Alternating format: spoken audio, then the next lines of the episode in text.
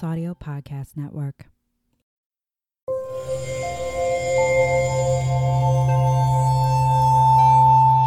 Part of the Boundless Audio Podcast Network.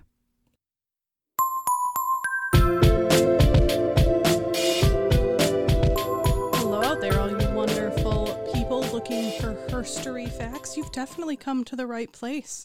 This is Whining About Herstory, a women's history podcast where two longtime best friends get a little drunk, a little crazy, and a little sassy, and talk about women from history that you haven't heard of, but probably should have. I'm Kelly. Wait, this isn't our Emily Eats Dairy and Then Almost Dies podcast? And it all? Can be. I mean, I could get some dairy and then... There is a lot of dairy in this house. You know what? It's going to go really wrong. It's going to go really fast. Uh, and I'm Emily. And that is the kind of energy that I bring to this show. It is not always welcome. It is never helpful. It's but occasionally I, helpful. But I'm here. Oh my I goodness. And I know I'm not the only one. Aw.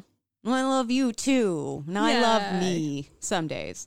So Kelly, first mm-hmm. of all, I just saw the name of this wine and I love it. Mm-hmm. Love it. So tell us, what About are we drinking? Yes, please. Um, so this wine is called Humdrum, which is kind of accurate for how I'm feeling today. Okay, is it humdrum or is it like humdrum, humdrum, humdrum, humdrum? Because it's written many times in wavy text. So I feel like it's implying not not only the word, but like how many times you say it and in what affect you say it. I mean, you know what humdrum means, right? Yeah, it's like boring. Yeah, but La- this is lacking excitement or variety. But this is, is a means. very exciting wine label. Um, it looks like... It looks like the acid trip that all of those eighties just say no dare ads warned you about, where it's like, I'm so high off of pot, I'm going to shoot my friend. Like, no, like, what? That's not how this works. Um, so yeah, it's a Cabernet Franc, not Sauvignon like you prefer. Oh. Uh, it's a like twenty eighteen. A it's Franc. Like a good Franc, ballpark Franc, people named Franc. You know, I don't think I actually know, like... immediately know anyone actually named Frank. My grandpa's name was Frank. Okay. And he so was see, like, I'm still once removed from that. Yes. You're like two degrees from Frank. Mm-hmm. Welcome to our spinoff podcast called Two Degrees from Frank, where Emily eats dangerous amounts of dairy and we talk about Franks. All the different kinds, the kinds you put in your mouth, the kinds you shake hands with, sometimes the kinds you do both to. Yeah. Sorry, what is this wine? Um, It's a red. Uh, it says hugely underrated, markedly different, remarkably unique, masterpiece. Hashtag escape the humdrum. Escape the humdrum. I was kind of hoping that they'd be a little more tongue in cheek with the label, like, oh, you know, this is just your average Cabernet Franc. Right, like really lean into, you know, that has explosive bursts of flavor and notes of shoe leather and blackberry jam, but you know. Not in a cool, like not in a big deal way. Just right. like, yeah, I'm here exploding in your mouth. Don't worry about Don't it. worry about Don't it. Don't worry about it. I'm just rocking your world and changing your wine taste for fucking ever. I am the acid of wine. Welcome. It's humdrum. All right. So, Kelly, what are we cheersing to?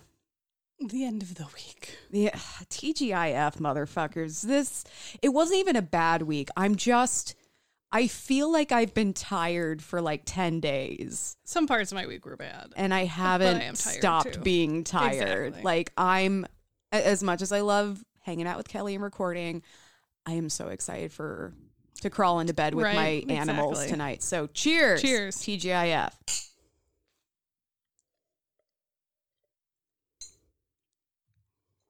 Or T J, whatever day you're listening to this, F T P. Thank God it's fucking the patriarchy. Yes. Or thank God I'm fucking the patriarchy. Better. Yes. With this bottle of humdrum. Okay. I feel like we need to talk about this because sometimes we do this. We cheers, we drink the wine, and we immediately move on without talking about it. Which I, I like it. I actually like it. It's a little it. spicy, not like... wine spicy, not, you know, other things spicy. See, I was actually going to say it's, it has, a, it's kind of mellow. but it's bold. Like the aftertaste is. It's kind of like it, it coats your mouth. It's like a thick blanket of wine. Mm-hmm. And yeah, it's it's very full. It's rich without yeah having that spice. Yeah. Like so, like it has, some Cabernets. It's you you sip it and it's like, oh God, I just bit into potpourri. This has it's not heat, but yeah, it has like mm-hmm. the nice a nice feel that like afterward it just kind of like sits in the back of your like your yeah. the back of your mouth. It's and it kinda, really nice. It kind of changes yeah. in your mouth. Way to go, Frank. Good job. Never trust a Josh. But Franks you can trust okay. you can trust a Frank. Yeah. Except for Josh wine. I actually did have that and it was super good. I was like, oh my God, I found the only Josh I can trust. Yeah, but you only tried also, one type okay, of it. Maybe some of the other said, types are shitty and then you're gonna be like, see, I can't trust it. Okay. I also I need to make an amendment because we now have a Josh who has listened to the podcast, and if he is listening, tattoo artist that I worked with, you're cool. He said we were funny, and I'm like, are you okay? That's true. That is the one Josh yeah. you can trust. Yeah. I trusted him. Yeah. No, he did a it great job on your tattoo. Well. Yeah, he did a great job on your tattoos. Sorry, Josh. Um, but only that Josh. yeah, no, no, no. It's an exclusive club of Joshes that exactly. we can trust, which includes a tattoo artist and a bottle of wine. Yeah. great, great, yeah. great party. oh yeah, no, I'm I'm down for it. Totally down for it. But yeah, yeah, I, I mauled for him recently. He was very nice, and I hope his his tattoo works out. Yeah, I mean, I get to it see it be. when it's done, and I'm like, God, I hope cool. it doesn't look like. I don't think he's, I, he's a good I artist. Think, I think it's gonna. I'm just I like, think he just needed kind of the shapes the reference and yeah. the reference because you know things fall certain ways when you're laying certain ways. So yeah, but I will say. It definitely has not gone to my head that I posed for references for a tattoo that is going to go on someone's body forever. Yeah. I, it's definitely not gone to my head. I'm not saying I'm God now. Um, but like I'm a half a step below that. I mean, along with like half the celebrities in the world. This is true. This is true. They are also tattooed on everyone. Also, I'm joining the elite ranks of famous tattoo imagery like SpongeBob and Pikachu and memes. Yeah. Yeah. No, I'm very oh, yeah. excited. And mustaches on index fingers. Has that young, if anyone younger listens to the podcast, has that faded? Please tell me that's faded. I don't think mustaches are as big of a deal as they used to be. Because remember, you used to be able to get the glasses that had the mustache hanging off of it. I, I actually have. Like the ones with the fancy chains? Yes. I had slash have, it might be floating around in my house, of a flask. Because I wanted a really basic metal flask. Oh, yeah, I remember.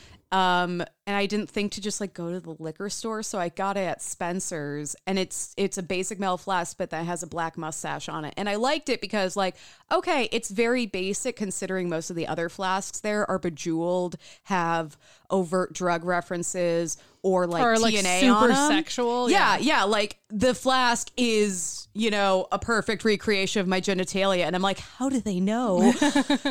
But so it was it was simple on, based on their standards, but it was still kind of fun. So, I mean, we, we all did the mustache thing. We've all posed in the photo booth with the little stick with the mustache being like, mm-hmm. We I don't know if I have. No, we definitely did that Cameo's wedding. Like, I know I posed with something. I don't think I picked the mustache, though. I picked the mustache because I am your mustache, Kelly. Oh, my God. Oh, God, what's what's the song with Mustang Sally? Da, da, da. I mean, that's the name of no, the song. No, but what I'm how, what what's the tune? Because I want to go, Mustache Kelly.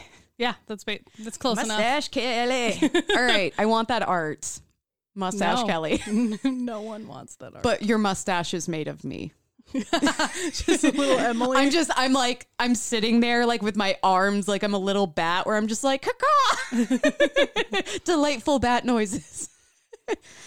All right. Well, I think we should dive in. Kelly, my darling. Yes. Wait, should, am I going first? Yeah. Fuck. Every time. Damn it. I was, I shouldn't have asked. I should have been like, Kelly, you're going first. Tell me and about your woman. And that's not a question. Okay. Well, today I am covering someone who I actually found out about through social media, like Mighty Girl. Uh, I think it's like Amy hmm. Poehler's yeah. organization posted about her. And I and then I saw a bunch of other people posting about, because other outlets were posting about her. So I was like, okay, okay, like universe, I get it. I will cover Agnes Keleti. Nice. The fine wine gymnast. Ooh. So Agnes Keleti was born to Jewish parents on January ninth, nineteen twenty-one in Budapest, Hungary.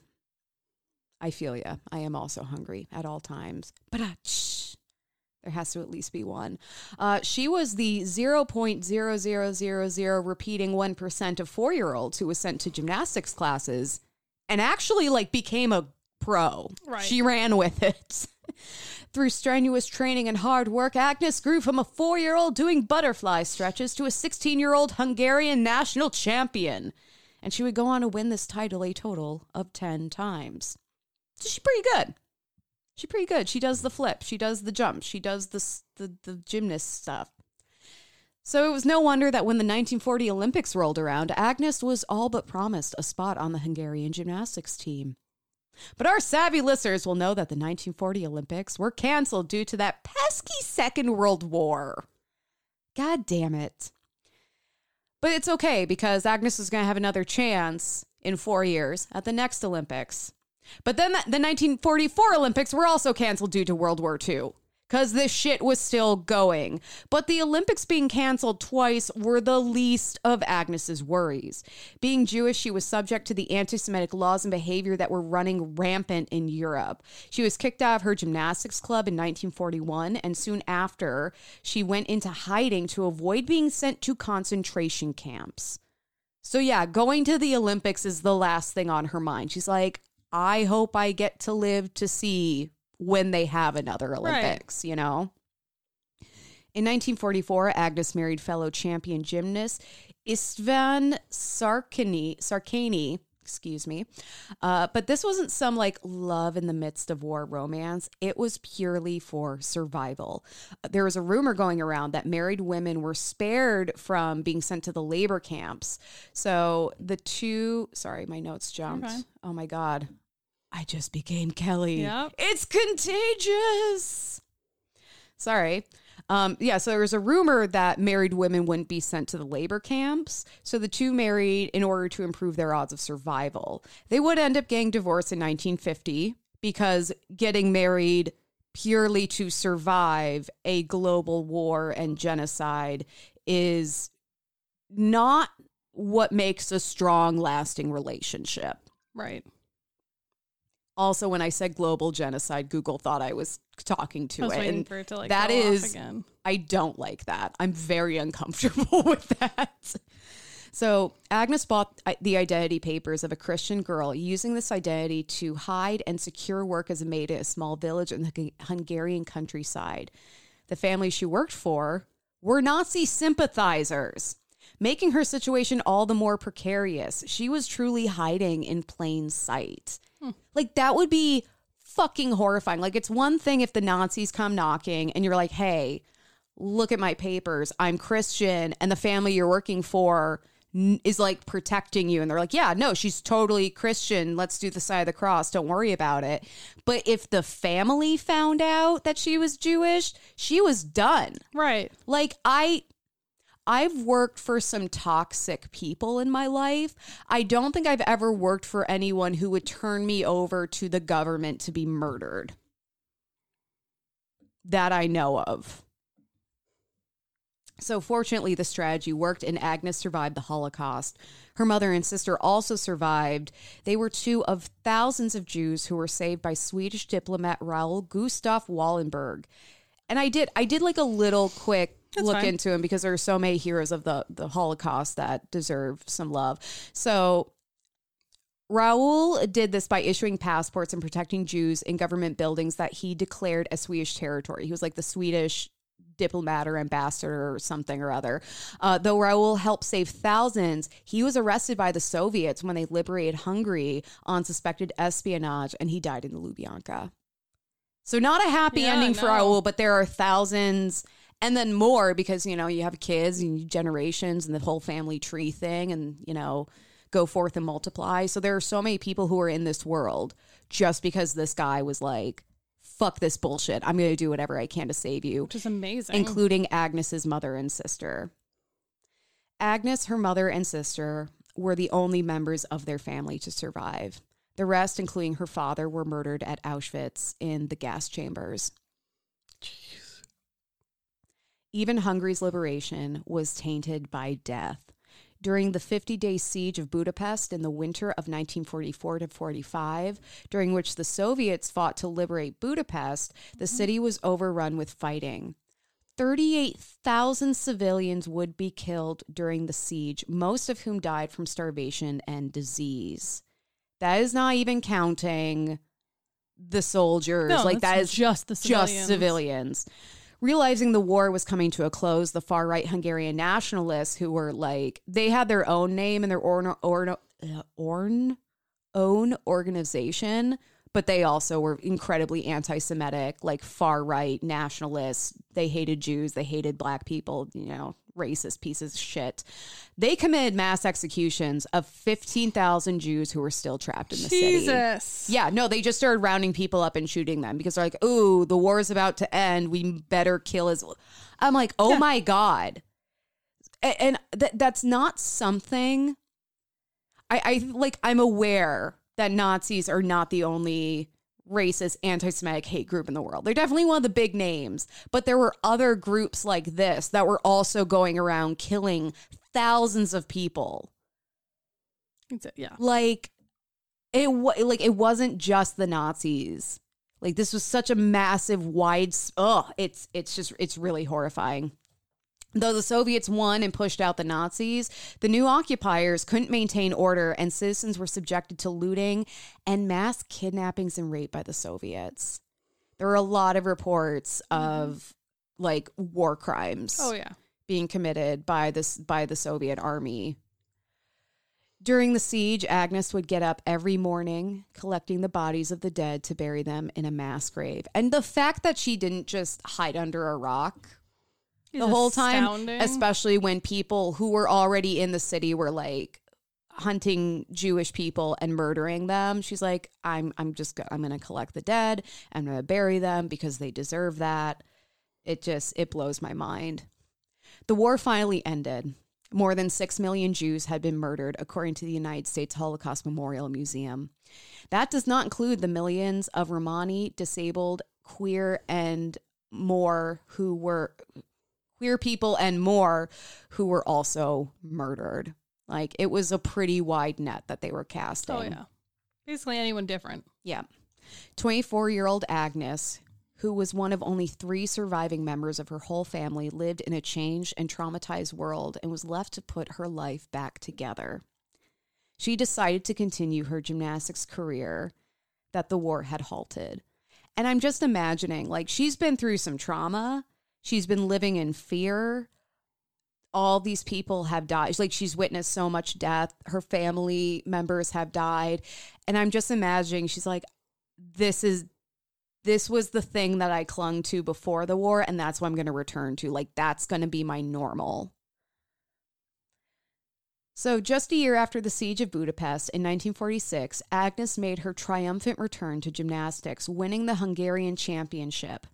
The next year, in nineteen forty-seven, she won the Central European Gymnastics title. And I know that, like, the world is surprisingly capable of of moving pa- moving on from tragedy and, like, recovering. But it also blows my mind, like, okay, yeah. just a year after this country is liberated from the Nazis, they already have together the, you know, the Hungarian gymnastics championship. Like, oh yeah, no, we're back to doing this. And I'm like, I get it. But also it's like, oh my God, there were so many years of fighting and death. And I guess we're all just back to this now. It's, it's that weird, almost return to normalcy that's necessary, but feels weird. Like, that's the only way I can put it, but I'm happy for Agnes.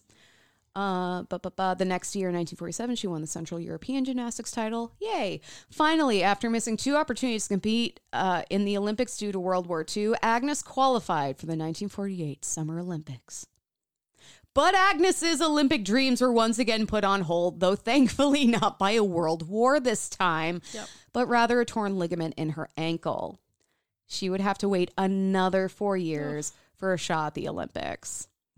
Meanwhile, she recovered from her injury and kept slaying at gymnastics competitions, including the World University Games. So she's like, she's kicking ass. Everyone like knows her name in the gymnastics world.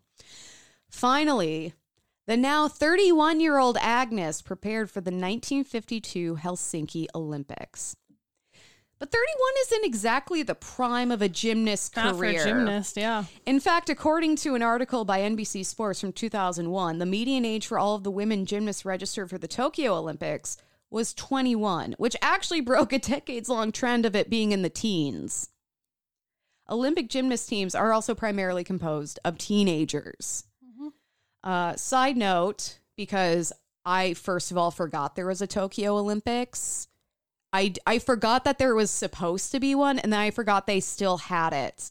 Um, the Tokyo twenty twenty Games were actually held in twenty twenty-one, which I didn't know because I fucking forgot Olympics existed in this. I remember, like, people talking about them. I don't think I watched them at all. I don't I don't have any... I even remember the Sochi Olympics because, like, just seeing it on the T V at bars and stuff. I have no recollection of the Tokyo Olympics. Do you go to bars as much as you used to? Not as much. In, I mean, not ones with T Vs. Yeah, exactly. But and, still, like, no one was talking well, about and, it like, online. N B C and stuff has that shit or whatever channel, like, has almost mm-hmm. exclusive rights to it. Like, yeah. locks that shit down. And it's basically, like, you have to subscribe to them or you only get, like, highlight reels. Yeah, but no one was even talking about it on social media. Like, see, I remember people talking about it. I, I don't at all.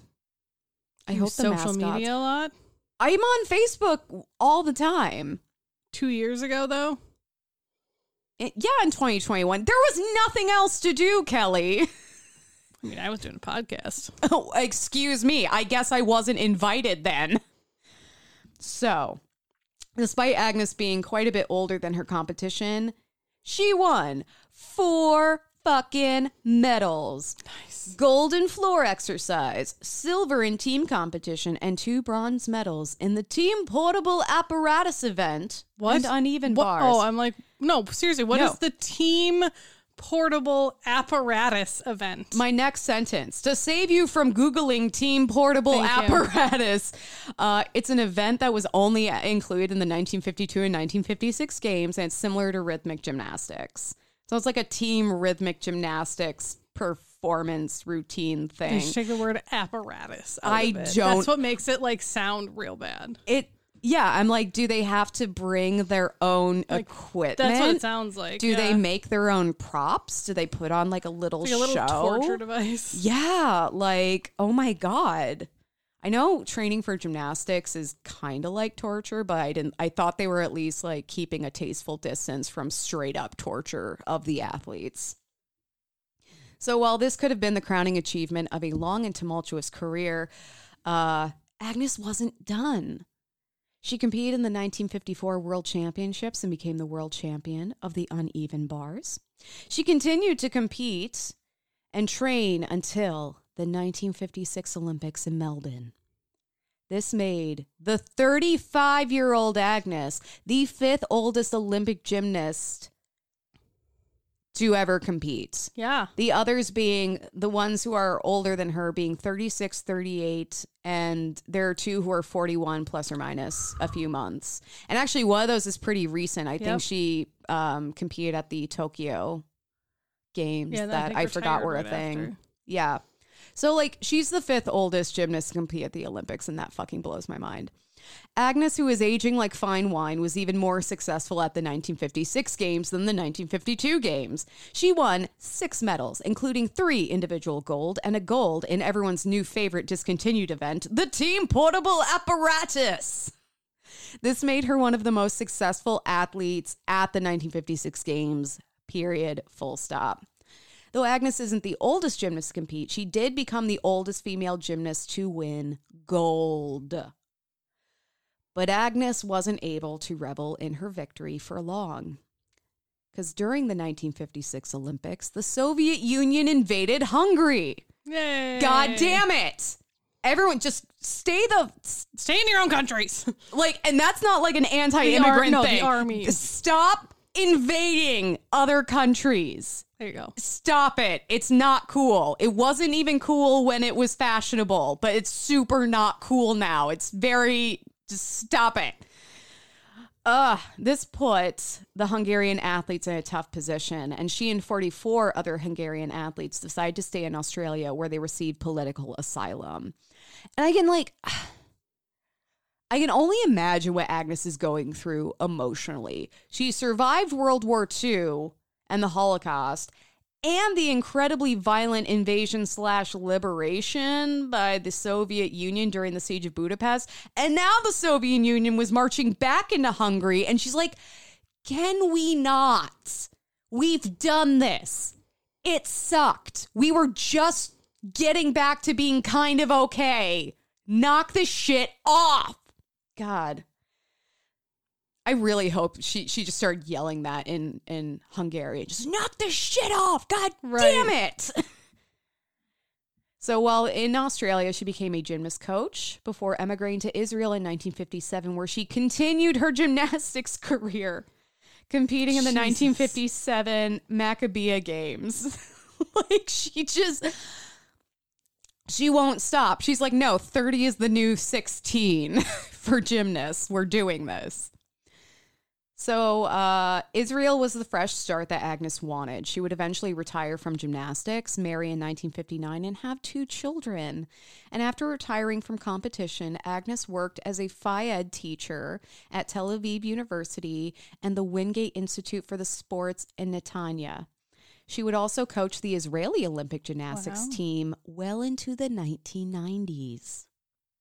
In two thousand fifteen, Agnes returned to Hungary, settling in Budapest. And I can only imagine, like, the I I, I bet we could feel the oh, I'm sure. uh, the goddamn it eye roll when Russia invaded Ukraine. Like, could you just fucking stop it?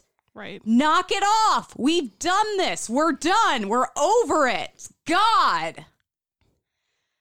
So now normally this is where I would tell you when she died and where she's buried, but I can't. She's but alive. Not because we're bad at record keeping, but because Agnes is still fucking alive at one hundred two years old. She's a bad bitch. You can't kill her. Yeah.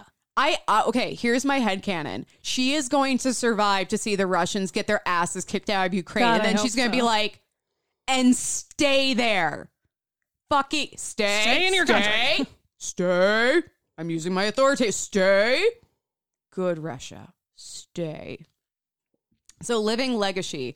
Since two thousand sixteen, Agnes has been the oldest living Hungarian Olympic champion and the oldest living Olympic champion at all since two thousand nineteen. Wow. Agnes has been honored for her resilience and successful gymnastics career in several ways. She was inducted into the International Jewish Sports Hall of Fame in nineteen eighty-one. And then the Hungarian Sports Hall of Fame in nineteen ninety-one. That's so cool. And then the International Women's Sports Hall of Fame in two thousand one. And then the International Gymnastics Hall of Fame in two thousand two. And she was recognized as one of Hungary's twelve athletes of the nation in two thousand four. In two thousand seventeen, she was announced as a laureate of the Is- Israel Prize in Sports. Wow. And this is my favorite. Asteroid number two six five five nine four is named uh, Keteli Agnes after her. So she is quite literally out of this world. I want to have an asteroid named after me. Okay. I know that buying stars and like having them named after someone is but that is bullshit. Different. Like but I being big enough within no, a no, community no. Yeah. that whatever scientific body governs asteroids is like you. Yeah. We're naming this after you. Yeah, that's it was what like I want. The person, um, I should have written this down. I think he might have been a Hungarian scientist, but he he named it after yeah. her. He's like, oh, Agnes is. It, it might the be similar best. To like. If you find like moons and stuff, mm-hmm. you, you you get to name it. Yeah. So all I need to do is discover an asteroid, and instead of naming it after someone worthy, name it a- name it after myself. No, you name it after me. I'm gonna call it the na na na na na na Emily asteroid. That's hilarious. Um. Though she was prevented from competing in the Olympics multiple times due to global war and injury, she ended her gymnastics career with ten Olympic medals, half of which were gold. And that is the story of the still living and aging like fine wine gymnast, Agnes Keleti. That's amazing. May she live forever. Forever. Drink to her longevity. But, like, it's not even just, like, living to one hundred two is pretty incredible. That's amazing, especially, like, with everything but she went through. The fact that she survived the Holocaust as a Jewish girl to live to be one hundred two. Yeah. And then even the fact that she was able to get back into train for gymnastics, because I can only imagine, like, you know, food was not readily available. You can't, you don't get health care. You're in constant fear. The stress alone, I think, would, would kill me. And just a year after all of this had ended, when the people around her are starving and dying of disease, and she's like, I'm back. I'm doing my gymnastics. Right? And I couldn't find a quote that was like how she felt about gymnastics, but I just imagine it kind of being a lifeline for her. It has to. 'Cause she, it's not like, you know, she picked it up after the war. Like, she was already doing it. And she's like, no, I'm not going to let them take this from me. I'm not going to let them stop my career. I right. say when I'm done. And I just, I think that's really amazing. Yeah. Like, even when, yeah, I just, I do too. Like, it really just shows you that if something throws you off course from something you want to do in life, there is nothing saying that you can't get back on that course. Except my own excuses, Kelly. Well, yeah, but that's your choice. You forgot my power that's, to make excuses. That is, that is different. That is you choosing not to get back on course. That is you abandoning course because you're too lazy. This is true. This is true. It's me. Hi, the problem, it's me. Or I'm the problem, it's me. It's me. Hi, I'm the problem, it's me. See, Taylor can't yeah. sue me because I totally fucked her you lyrics fucked up. I fucked the lyrics up so bad that there's no way she can claim that I took yeah, intellectual it's, property. It's totally intentional. Yes. Yep. No, it's it's fine. All right. Hey guys, we know times have been tough lately for all of us. And during hard times, it can be difficult if you don't have anyone to talk to, or it can be hard to talk about certain topics. Being alone with your thoughts can be isolating. This is why we are sponsored by BetterHelp.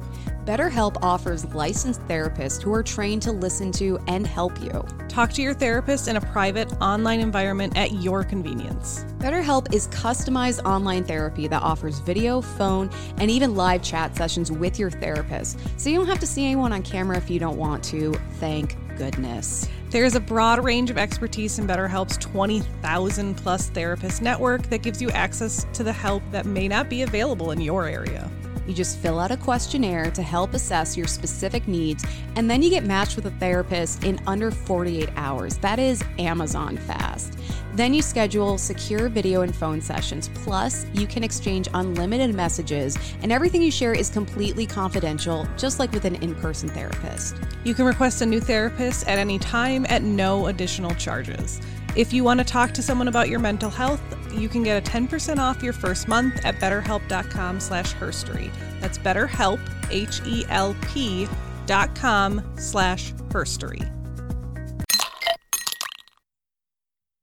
So, Kelly, who are you whining about? I am whining about... So, okay, I'm going to say this wrong, because I, I heard it pronounced both ways. It's either Aphra or Aphra or something like that. I'm going to go with Aphra. Aphra. A P H R A. Aphra. Aphra. It's fun to say. Like, like you want to see her on the street and be like, Aphra, what's up, girl? Let's go get some coffee. Can we go get some coffee, Kelly? Yeah, that sounds fantastic. Coffee? So her name's Aphra Behn. She was born in Kent, England in sixteen forty. Ooh, we're going back a ways. Go back. Before um, the Nazis. Before the... There, there was a whole different brand of bullshit oh, going on. Get Don't get it. me wrong. Don't, don't worry about that. Um, so, as what... As... Emily, can you guess what, what her early life was like? As what happens with a lot of these women from this far back? Oh, we have no we fucking have no idea. fucking idea. All we know is that she survived... Yep. To then do, do something, something which was enough to get on record. Yeah, yeah, or exactly. to marry someone um, to get on exactly. record. Yeah. So yeah, not much is she known w- about her early life. She was life. presumably a child. She was not. Pre- she presumably yeah. she was not she born was an born adult. At some and point, she was. She was not Benjamin Buttoning. She no. was born as a no. normal baby, right? Who aged appropriately. Theoretically, um, no one knows, though. This is why we need to write things down. Exactly. There are so many Benjamin Button babies floating around there from the past, and we just don't know about no it. No one knew. No one knew how bad Benjamin Button syndrome was. So, yeah, not much is known about her early life. It's believed she grew up in a middle-class family. There is a lot of, deter- like, not determination. There's a lot of people who think that this was in, an intentional thing on Aphra's part, actually, that she may have purposely obscured some of her past. For what reasons, no one knows. But basically, even she told multiple versions of her younger life throughout her lifetime. Okay. One of those, I, I put a few in here because they kind of amuse me. So one version is that she was born to a barber named John Amos and his wife, Amy. I hope they called him Jameis, right? That'd be great. Jameis. Someone name your child Jameis. Not Jameson. Jameis. J A M I S. Yep. Jameis. Anyways. Or hummus. Hummus. Or Yamis. Depending on your cultural you proclivity. It, yeah. yeah, it's it's your baby. You can do whatever the hell you want. Um, another one has Aphra being born to a couple named Cooper. One of um her biographers said that she was born to Bartholomew Johnson, um, a barber, and Elizabeth Denham, a wet nurse. Um, so yeah, there's at least three to four different stories floating around about where the fuck this person came from. Um, Colonel Thomas Culpepper, um, the only person who claimed to have known her as a child, claimed to known her as a child. Uh, according to family lore. Yeah. Culpepper d- baby sat her and she was a dick. Wrote that she was born somewhere b- in Surrey or Canterbury to a Miss Mister Johnson and that she had a sister named Frances. A Mister James Johnson. Right. Um. Yeah. Cool. Um. There was, there was one more version that it kind of went back to the same people that one of her biographers said, that Bartholomew and Elizabeth, and that she also had a um, brother um, who died like young. There, it was said that she was betrothed to someone. Like basically there was all just these different things that no one truly knows what. And I it, like, if you think of like this day and age where literally everything is recorded. Yeah. Like the fact that someone's existence could just be like, eh, we don't know. Yeah. We know she had to have been born at some point because she ended up here at some point. Yeah. How she got there, I, I don't know. I also like the idea of her crafting her legend and just having a lot of fun with it. Like she's at a party, she's kind of bored, and people are right. like, oh, where are you from? And she just starts making shit up. So there are all these legends about yeah. like, oh, yes, her father was James Johnson, the yeah. barber wet nurse of Canterbury who wrote the Canterbury Tales. Like, I don't know. But like, We've, I've, I know I've covered at least one or two other women that, yeah, also intentionally did that. Oh, yeah. Because it was basically like, a, you don't need to know my fucking past. To so be fuck fair, you. to be fair, we have all done that. We have all lied either about who we are or to people for our own amusement. I, in college, I went through this really bad phase where I would see someone and be, and like, I would hear someone else say their name. And I'd be like, oh my God, Rebecca, it's so good to see you. Right. And then watch the person be like, hey. And I'm like, oh my God, English was so like confusing. Like, I know. And I was a really bad person. I was a really bad person yeah, for a were. minute. I don't do that anymore mm-hmm. unless someone deserves it. Yeah, right. I only use my powers for good. Yeah, right. Yeah, I only gaslight people for good. See, like, I could never do that because even today, like, I've always been really good at recognizing faces. Like, I can, I can generally tell if I've met you before. Mm-hmm. I will not be able to tell you what your name is, which means I can't interact with people because I can't be like, hey, Lisa. It would just be like, hey, I know you. See, which is super creepy. Okay, but you're missing the whole point. You don't know them, and they don't know you. But what if I do know them? They just don't know me. Then you don't know them. If you don't know if you know them, you do no, not like, know them. I have been in situations where I one hundred percent am like, I know you. I could tell you how we interacted, but I could not tell you your name. But that's not the point. The point is to not know the person at all and gaslight them into thinking well, they you know, know them you. Enough to know their name. No, it's you hear someone say oh, their name like I in the common that area. That's super funny. It's... Like I heard you saying it, I, I thought it was some people you knew, but that you knew they wouldn't remember you. No, it was people I had. I just I heard like someone be like, "Oh, hey, Rebecca." I'm like, "Oh my God, Rebecca, girl." I was always very complimentary, if that makes it. I mean, any it, better. It does. I'm like, "Oh my God, you look so fucking cute and I mean, today." It's not like you were doing any harm. You were just confusing people. I That's was, not that mean. We're we're college. We're all exactly. We're in college. We're all confused. Exactly. So. Things we do know about Aphra, kind of, is that she was educated to some extent and that she had a pretty good knowledge of languages, mainly French and Spanish, as well as English. Oh, muy bien, es muy inteligente. Maybe. Probably. Um, let's be honest, because Aphra, Absolument. while her writings, because she's a, she becomes a writer, um, while her writings show education, we know just strictly from the time period it is that women... We're not allowed to get education because it was considered taboo at that time. So even even if they were like higher class, I'm getting to that. Oh, okay. Um. So even though some aristocratic girls in the past had been able to receive, again, still not a common thing. Yeah. Um. There is absolutely like there's a very low chance that she would have been an aristocrat without anyone knowing it. That that's actually because a really good point. They actually kept extensive records. It also really helps when you have like wh- somebody dedicated to being like, you had a baby. Well, I was going to say it also really helps when there's a lot of incest going on and it's, oh, this one dude is the brother, uncle, father, grandfather, cousin, to mother. All of these people. Yeah, like it's just one person with a whole bunch of lines yeah. shooting off from them. Exactly.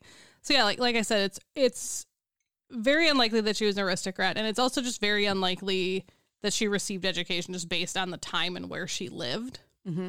Something called self-tuition was practiced during European women during the seventeenth century during this time, but it relied heavily on parents allowing it to happen. Basically, parents either teaching their kids things or allowing their kids to copy other works of things, but that still meant the parent had to be able to get their hands on yeah. books for their children to copy.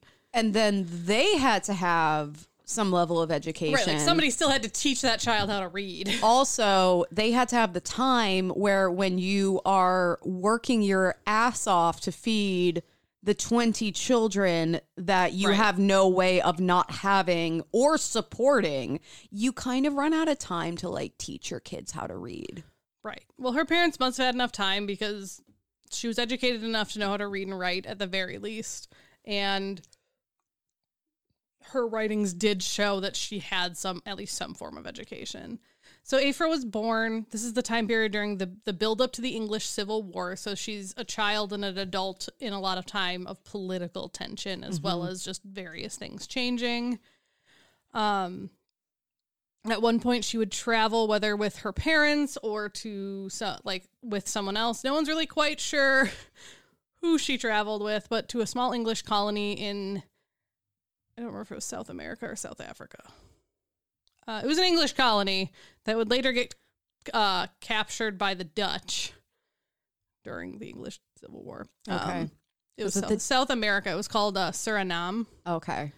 Um, supposedly, she may have traveled with the Bartholomew Johnson that was maybe or maybe not her father. And then he supposedly died on the, the journey, which caused the rest of the family to kind of like be stuck in the colony for several months, though there is no evidence of this.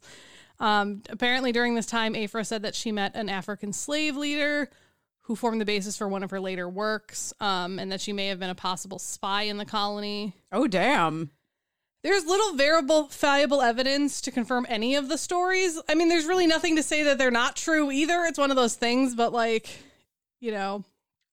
Um, I like the idea that she's never bored. She's always finding some shit to get into. Exactly. Um, her the basically all we know is that she was actually in the colony because her correspondence with other people at the time did show that. Okay. So we're like, yes, she was there. We were we were able to find Carmen Sandiego right. at this specific point in time. When she returned to London in sixteen sixty-four, Aphra married Johann Behn. So this is where she gets her last name. Also written Johann with one N or two or John. It's Jameis. Exactly. It, no, it was Jameis. Jameis. His name was Jameis Behn. Um, what happened to him after they got married? Who the fuck knows? He either died or they didn't actually stay married or anything, because there's basically just like no record, like record of them together or him in general after this. We just know that she they, we know took they his got last married, name. Yeah, and from this point on, she would write under Missus Behn. Do you think, okay, you know how we're always joking, like you marry that person for their last name. Do you think she was like... She married him and then she murdered him. Behn is a great last name. I don't think she murdered him. I think she just like dip, dip, potato chipped. Maybe. You know, she's like, okay, I have the last name. It's official. Okay, cool. Yeah, right. Let's do yeah. this. I'm Behn now. I'm, um, I'm Missus Behn. She would write as Missus Behn, and even in her correspondence, she would occasionally sign her name as Benny or Bean. Oh my God, I love that. Well, cause also... Because it, it's Behn... The last name is spelled B E H N, so she would spell it B E H N E. Yeah. No, I love or that. Bean. Also, maybe she did it just to make a big, Big Ben joke. Like, oh yeah, I got my Big Ben right here. Da, da, da, da, da, da. Or maybe she's like, I have a Big Ben right here, and then like gestures to her crotch. Right, like clearly she's not making a joke of her husband because the dude like doesn't exist. That makes it easier to make fun of him though, don't you think?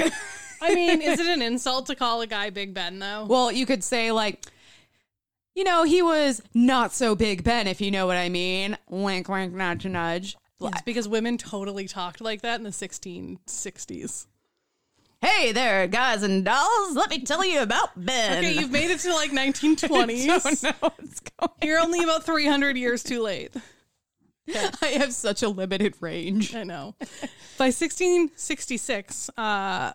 Aphra had become attached to the court. Again, she was not aristocracy, but she just, like, knew people. So she was placed uh, in Westminster in lodgings um, kind of near fancy people. Okay. Which was great, because at this time, the second Anglo-Dutch War had broken out. God damn it. People can't stay, you know, people are like, no, I don't want my own, I don't want only my own country. I must have all the countries, particularly England in this era. There was such, I mean, yeah, no, colonialism, it was, it was like people trying to collect Pokemon cards, but with so much murder and genocide and colonial, right. like it was, it was, but it, the way they were treating it was like everyone's trying to one up each other and just grab as much as they can. But then with these huge socio-economic and human casualties that we're still feeling the effects of today. Yeah. But they're just like, no, no, no, I just I just want to have fine. It all because it's good for my status. Yeah. And I, I want spices. So because of her different connections um, and like her knowledge, like just general knowledge, she was actually c- recruited as a political spy. Oh. In Antwerp on behalf of King Charles the Second. So we know she's a spy yes. in this case. And this is actually, well, this is the first, even like though she got married, the guy disappears. This is this, her becoming a spy is the first well-documented account of her activities that exist. Okay, wait, if she's a spy, isn't this the one time that they shouldn't document what she's doing? Well, no, because the government still needs to know who their spies are. I mean, I'm just saying. It's not like, I mean, this was over three hundred years ago. Public, it has entered the public domain. It yeah. probably didn't for a good while. No, I know. I just love, we know nothing about her until no one was supposed to know anything about who she really exactly. was. Then we learned and, everything. And honestly, that could be another reason we don't know a lot about mm-hmm. her childhood. I wonder if like all the stories were just like her spy aliases. Probably not. She has one very specific spy alias, and okay. she was not a spy for very long. She did oh, not okay. do well.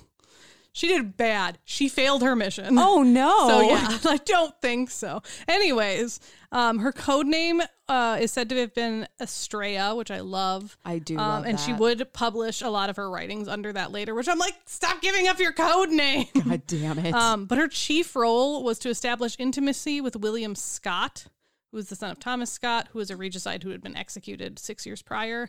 Um, but William was believed to already be a spy um, against the king, or re- so he wasn't like working with the Dutch. He was working with English people that didn't want the king in power. Okay. So mutiny. Yeah. He, cool. he was helping with mutiny. Um, so basically she went to Burgess. I don't actually know where that is, but she did. She went to Burgess. I looked it up and then I forgot to like actually be like, this is where it is. Everyone in Burgess is super mad at you right I'm now. I'm so sorry. They're screaming in Burgenese. Burgess, Burgess. Okay, so I Googled it just because I was curious. And I must have s- spelled it wrong. I spelled it with two S's. Apparently, it only has one S, and nothing shows up. Great. Wow, Google sucks. Oh, no. Apparently, Burgess is just an informal or small town. So the three people in Burgess are really mad at you yeah, right now. uh, I've been listening since the beginning, and she doesn't even know where my town is. Fuck her. Anyways, um, so she she arrived in whatever town she was stationed in, probably with a few other people, which was probably a great thing because at this time, London was being racked with the plague and fire. So, you know, it's probably a good thing she left London. Okay, so when I hear about stuff like that, I'm like, you know, it, it feels good not to be alone. Like, the world is on fire. We have the plague. I mean, in, in this case, the, the world was time. literally on fire. I know, but it's not the first time it's happened. No, exactly. And it won't be the last time. I'm just saying, it, it's kind of like, okay, okay, I can do this. Right. So Aphra worked at her job trying to turn William into a double agent. However, there is evidence that uh, he betrayed her to the Dutch. So maybe she wasn't doing necessarily a bad job, but she must have been obvious enough that he was like, hmm... So I found some, this was another thing that got a little muddy, which I'm like, how do you not have like documents about this? But like, yeah. She may or may not have been imprisoned. it, just, more, it sounds like more than likely her cover just got blown. And so like, she, she was just kind pieced. of on her own. I mean, not really, because uh, her exploits were not profitable. And the sc- like the cost of skyrocketing, the cost of living was shocking. And she had left completely unprepared. She was like, oh, I'm going on the spy mission. It'll be great.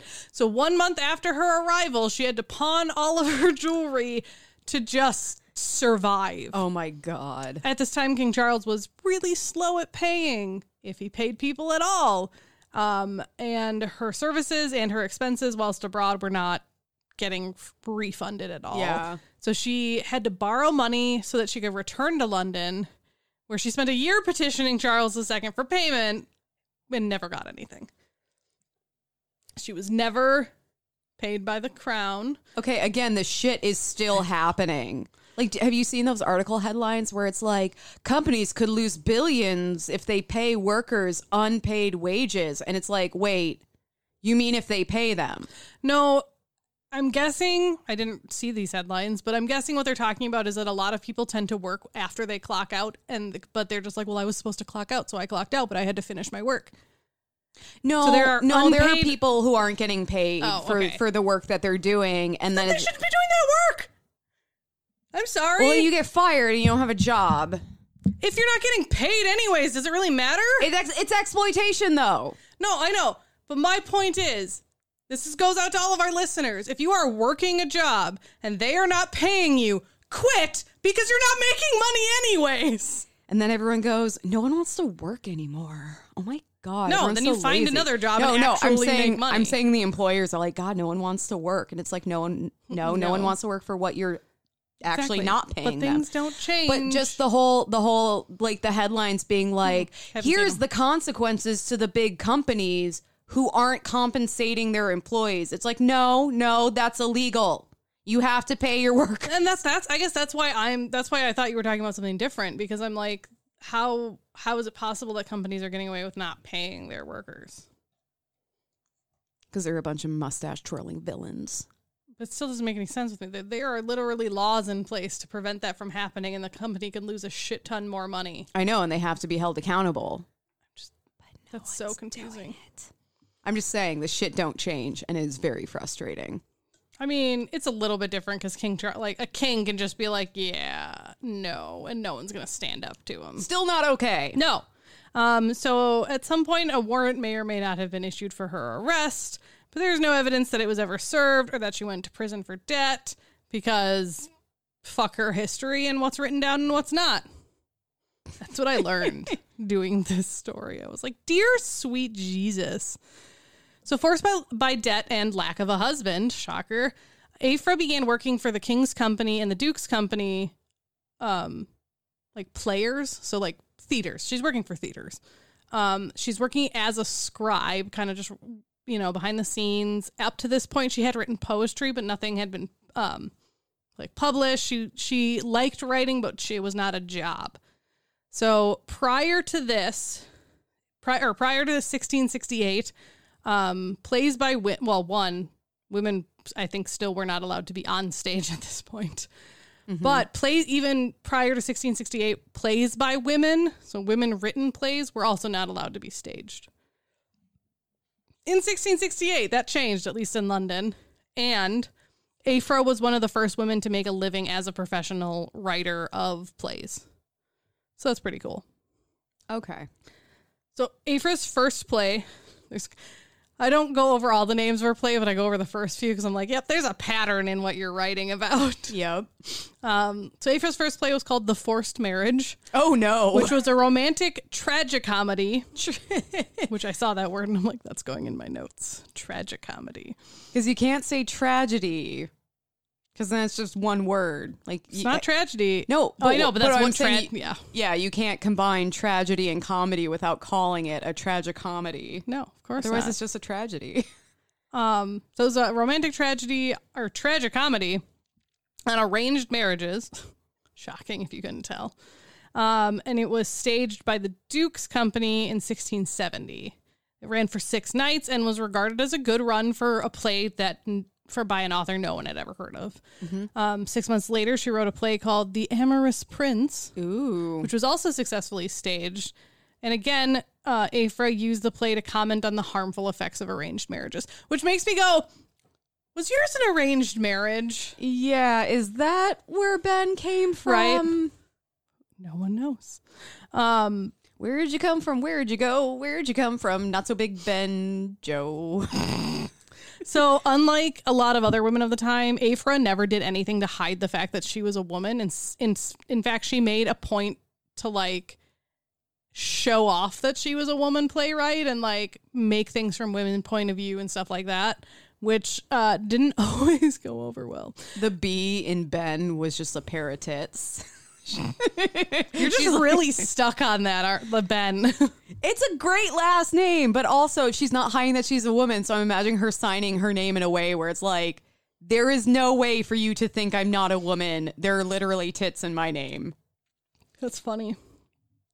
So when the Dorset Garden Theatre stage staged The Dutch Lovers again, you know, uh, critics sabotaged the play on the grounds that the author was a woman.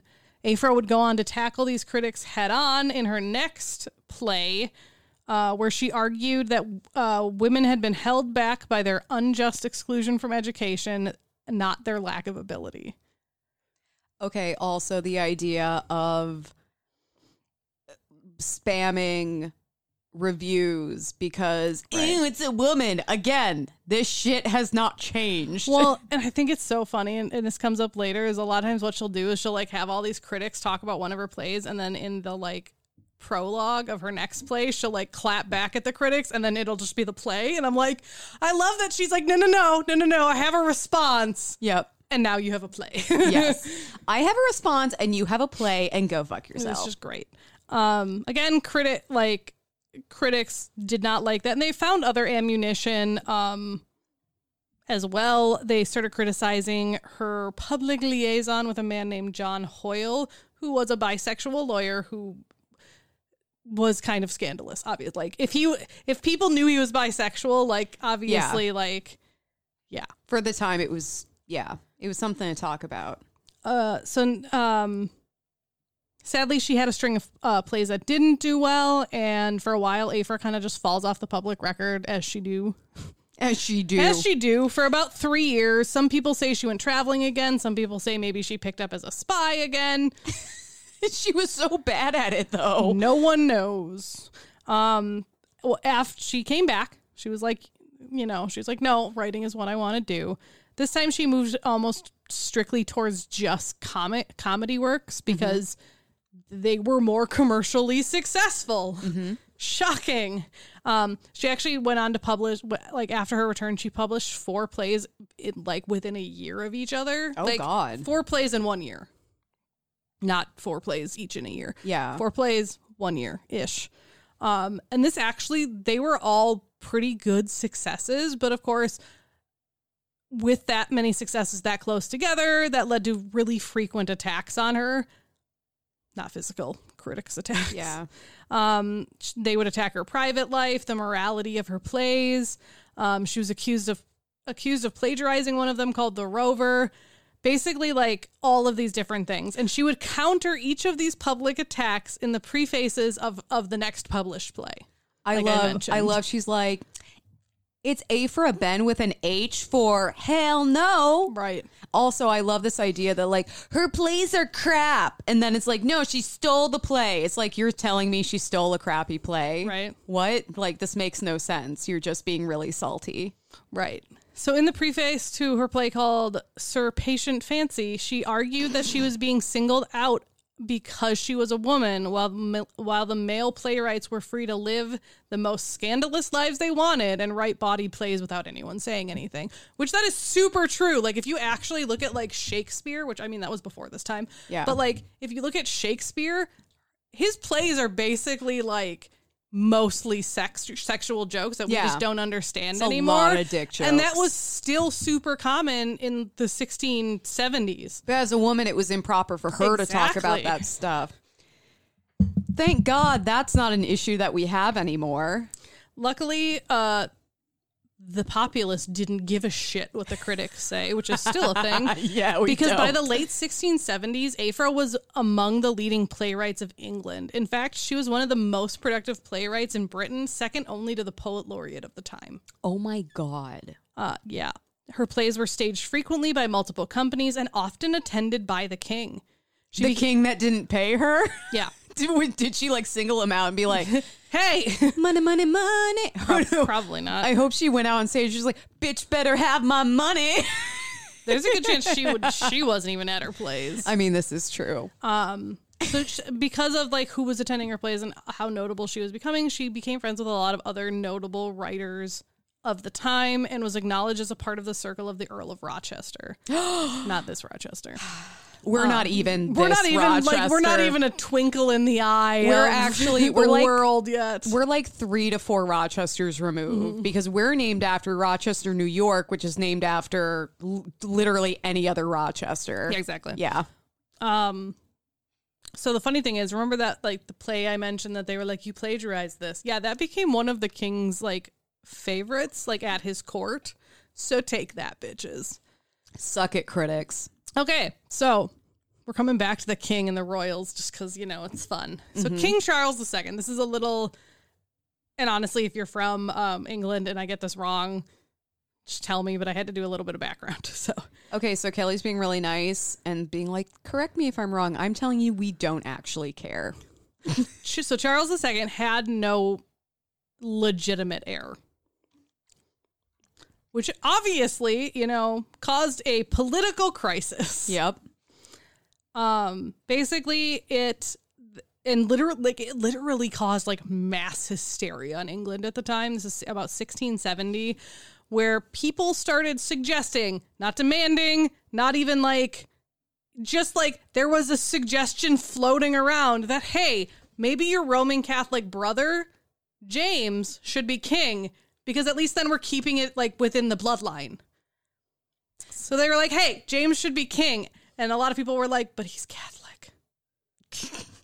Fucking hate. We, no, they, it was very hot to hate on the Catholics for a long oh, time. Yeah. This, and this is yeah. like prime that. So yeah. basically, the political climate basically became two different parties. They there were the Whigs, which wanted oh, to yep. not include the Roman Catholic James and find someone else, and the Tories, who was like, no, according to our secession laws, James is the next legally in line for the secession, and we shouldn't change the laws of secession. Is this James of Scotland? I don't know. James the Second. Oh, okay. okay. Just I'm gonna shut up. But yeah, I I remember the Whigs and the Tories. Yeah. I didn't Google terrible, which James it was. Terrible team names. Just t- awful job all around. Get a marketer. You can do better. Yeah, he was the King of Scotland. Okay, yeah, yeah, because that was a whole thing. He was also King of Ireland at one point. Yes. But yeah, they were trying to get yeah. uh, so James here, of Scotland. Here's, here's the weird thing. So when he became King of Ireland and England, he was James the Second. But as King of Scotland, he was James the Seventh. Scotland has a lot more Jameses. Just, I think that's super funny. They're just overrun with Jameses. Okay, so no Jameses or Yameses, just a bunch of James. So Whigs and Tories. So Aphra supported the Tories, you know, because everyone picked sides. Because yeah. why not? And in the two years between eighteen or sixteen eighty-one and sixteen eighty-two, she produced five plays to discredit the Whigs. Jesus Christ, who has that much time? Um, so she would often use her writings to attack um, the Whigs that were already in the Parliament.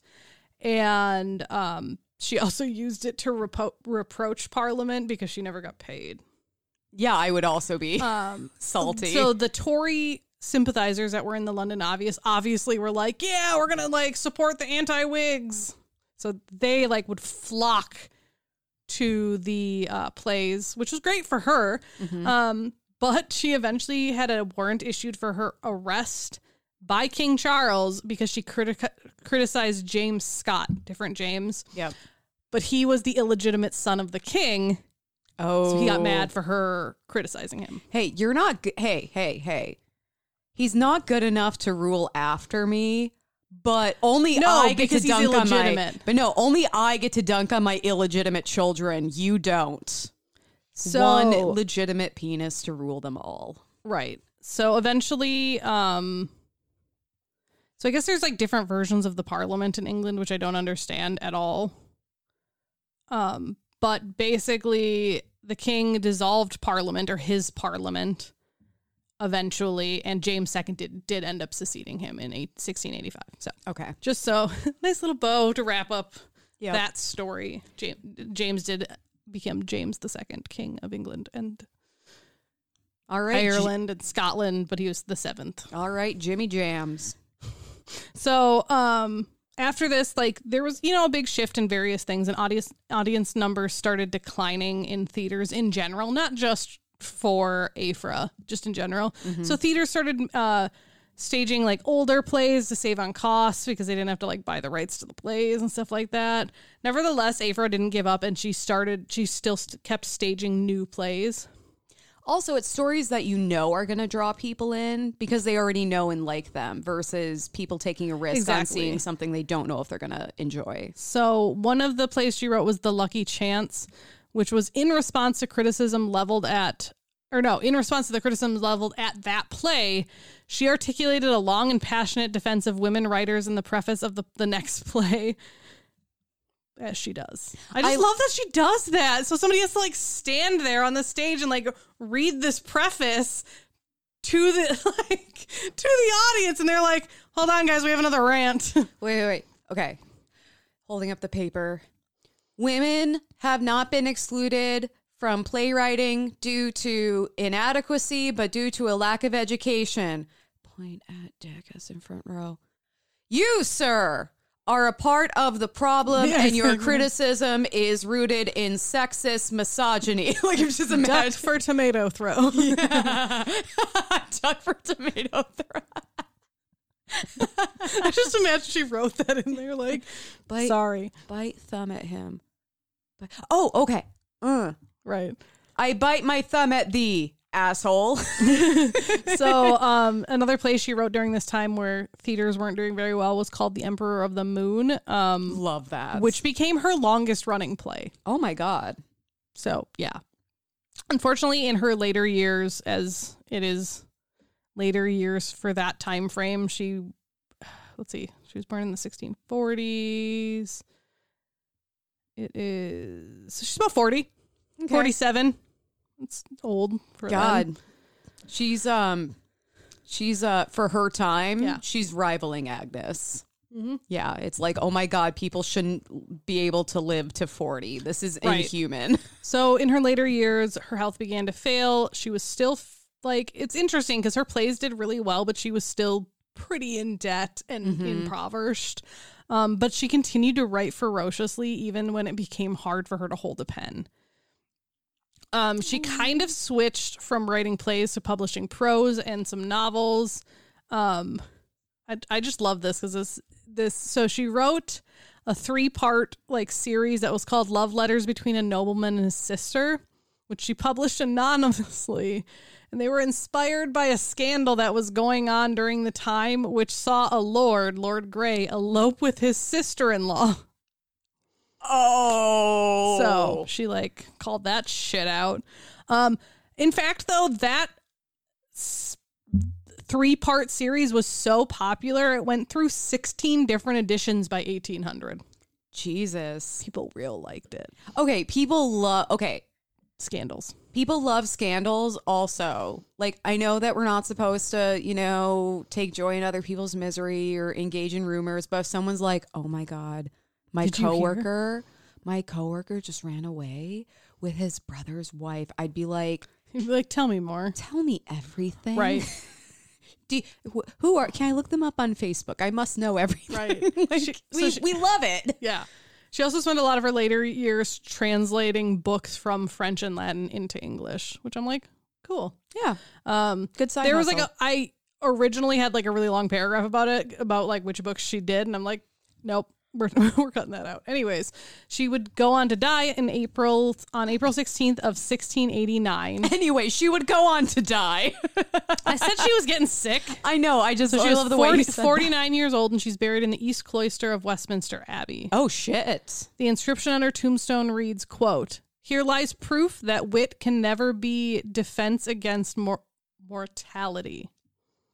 Basically, you can be smart and you're still going to die." No, no, that's a fuck them. She was. It's like they're blaming her. Like, oh, you think you're so smart? Well, who's dead now? Like, I want to know more about her life because she's apparently quoted as sta- like stating toward the end of her life that she lived a life dedicated to pleasure and poetry. And I'm like, wait, wait, wait, wait, wait. When? Where is this pleasure part? I want to know about that. Um, okay, you know what? I'm, I'm not done yet. I they, mean, I'm done with her story, I mean, but I have a lot of other I stuff. Just want to say, like, she's basically the clapback queen, and everyone was like, okay, she's dead. She can't clap back at us. We finally get the final word. Right. And they made, like, a really shitty inscription for her. Right. Fuck them. That's awful. So following her death, a lot of the newer female dramatists um, acknowledged Aphra as their most vital predecessor who opened up the public space for female writers. Aww. Um, so obviously there was a lot of stuff going on and people saying shit about her work um, while she was alive. Yeah, that didn't stop after she died and until the mid twentieth century.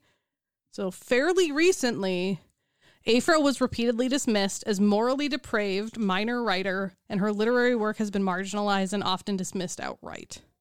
Boo. Um, her so a lot of her literary work was scandalized as lewd by multiple people. Um, sh- um, some people said that her stuff was unfit to read because it was corrupt and deplorable. I love they're saying these adjectives like they're bad things. I'm like, this makes me want it more. Right. Um, however, there there have always been several critics that are like, no, she was an important writer. So that's good. Like there was mm-hmm. significantly fewer. Yeah. But still there. Um, there were the Aphra stands out there. What's really cool is like, even though she was a very highly contested writer, Aphra has been um, like in her life has been recounted by a long line of um, biographers, including Vita Sackville-West and, oh, Vir- shit. and Virginia Woolf. Oh, shit. Yeah. We love them. So, yeah, it's pretty cool. Um, so I'm trying to think what else. Or I'm I'm trying to like not read everything, but oh, so since the nineteen seventies, her literary works have been re- reevaluated kind of since like the feminism movement Second has really wave feminism. gotten moving. Yep. Um, and basically, it's been rediscovered as uh, she's been rediscovered as a significant female writer. Oh my God, your dog is not having it right now. Yeah. She is losing her shit, um, scratching at the door. So this has led to a lot of reprinting of her works recently, which is great. Um. And yeah, like basically she's been honored more recently. Um, I'm sorry, this I know. is very distracting. I'm I'm I'm I'm I'm super invested in Aphra Behn. I'm very invested in her. I'm sorry. So her poetry ha- focuses on gender, sexuality, femininity, pleasure, and love. She does talk about female pleasure and sexuality in her pro- poetry, which is probably why a lot of people called it like deplorable. Mm-hmm. Um, she, and she wrote freely about sex from a female's perspective, which is, again, it's a big no-no. Um, Virginia Woolf famously wrote in one of her books, she wrote books, right? Yes. A Room yes. of One's Own, that, quote, all women together ought to la- let flowers fall on the tomb of Aphra Behn, which is, most scandalously but rather appropriately, in Westminster Abbey, for it was she who earned them the right to speak their minds. It is she, shady and amorous as she was, who makes it not quite fantastic for me to say to you tonight, earn five hundred a year by your wits. Navi agrees. Navi is because no one else is home, so she's like, yeah. I hear you. She's like, but no, okay. What I think is really amazing about that is especially this.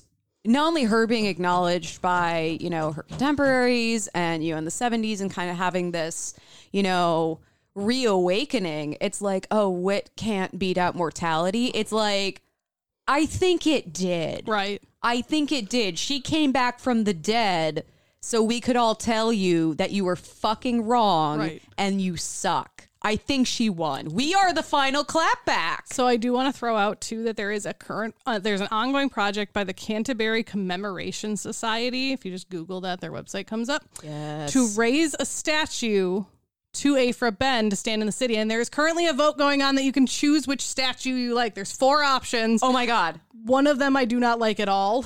Wait, wait. The what, other what's three the website? Are pretty good. What's the website? So Google search Canterbury Commemoration Society. And then their website was the first. Okay. Yeah. And, and then you go to like projects or something, ongoing works. But yeah, so I I, I Googled it because I was like, oh, that's cool. Like, and I, I Googled it to see like, oh, maybe, maybe they finished it. And yeah, no, there's, they have four different artists that have like made, I don't know if they've made actual sculptures or if they're just like three D renderings of the sculptures. Mm-hmm. And yeah, they're all they're all pretty good. There's there's one I don't super like, but that's just I think my take on art. Okay, okay. I'm I'm looking at it right now and I'm going to vote. I'm going to describe them in vivid. Oh, they're all videos. I don't have time to watch this. No, I I mean I just looked wait, at the pictures. Wait, wait. Oh yeah, yeah, there it is. See the shortlisted Aphra Behn statue designs and vote. Yeah, there's like four of them. I know which one you don't like. The one that's like abstract. The one of her sitting on the books. Yeah, but it doesn't like it doesn't really look like a person to me. And I'm it rem- like, it kind of reminds me of that. What was it, Mary Wollstonecraft? Yes! Where I'm like, I'm still bothered by that. I'm like, can we not do that again?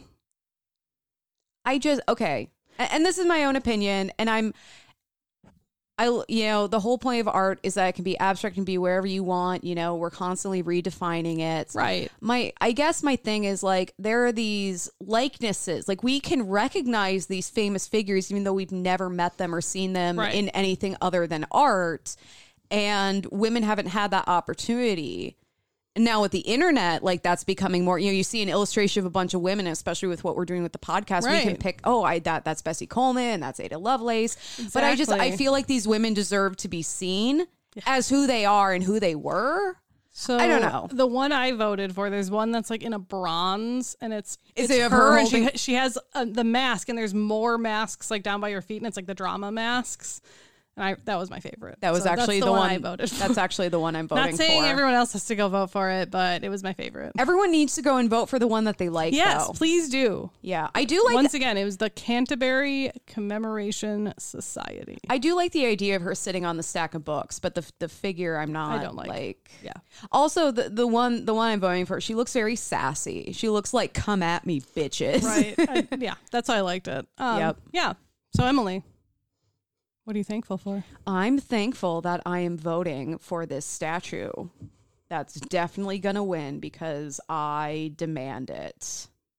Whining About Herstory demands it. Whining About Herstory demands it. Emily. Here, can you say what you're thankful for first? Sure. Because I'm I'm voting right now. Um, Kelly, we fought really hard for the right to vote. Do not interrupt me in my rights. You're funny.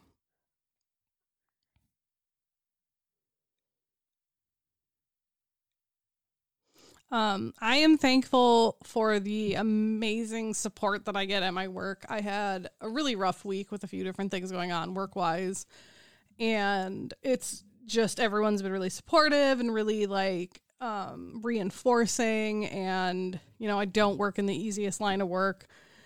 Um, and so, yeah, I've just been really appreciative of that, especially, like, as a student, you know, where there's, like, that extra layer of needing to do well so you don't fuck up, like, your placement and stuff, which wasn't what was happening, but, you know, there's that part, like, part of me in the back of my mind that panics about it. So, yeah, I'm just really thankful for all the, the support and love I feel at work. Aw, I love that. So what are you actually thankful for? I mean, you're um, you're thankful that you can vote for things, but... Yes, I'm very thankful that I can vote for things in the middle of recording a Yay. podcast. Uh, we are truly living well, it's in more the like future. The end of the podcast. Hey. Hey, your pedanticness is not appreciated nor welcomed. Um, I'm thankful I got to uh, visit my fella's nephew. He's a little baby, and Kate, he's so cute. And he was he was kind of crabby, but I don't know. I got him to sleep, even though he like was not having it. He was super pissed off, but I got him like to sleep, and I'm like, I, know, I, love I still Snapchats. got it. I still fucking got it. Like I can still fight a baby. Fight a baby to sleep. It's been. A, I mean, it's been a while since I've like yeah taken care. Well, I mean, I guess it's only been like a year since I took care of a baby, but still, right? You know, I I, I enjoy proud, proud of you. I enjoy childcare. Uh, I just don't enjoy the fact that I'm not allowed to, you know, make a living off of it because it's very underappreciated. But yeah, no, it was. I'm I'm glad that you know he got to meet his nephew and be uncle, and it was sweet. And we got to help you know the parents out a little bit and try and give them a break or at least some adult socialization. Right. Um, yeah, no, it was great. I can yeah. say Navi is not thankful that we're in this room where she is not. Navi is devastated, so I think we should wrap this up. Like us on Facebook at Whining About Herstory, Instagram at W A H Pod. Twitter at W A H...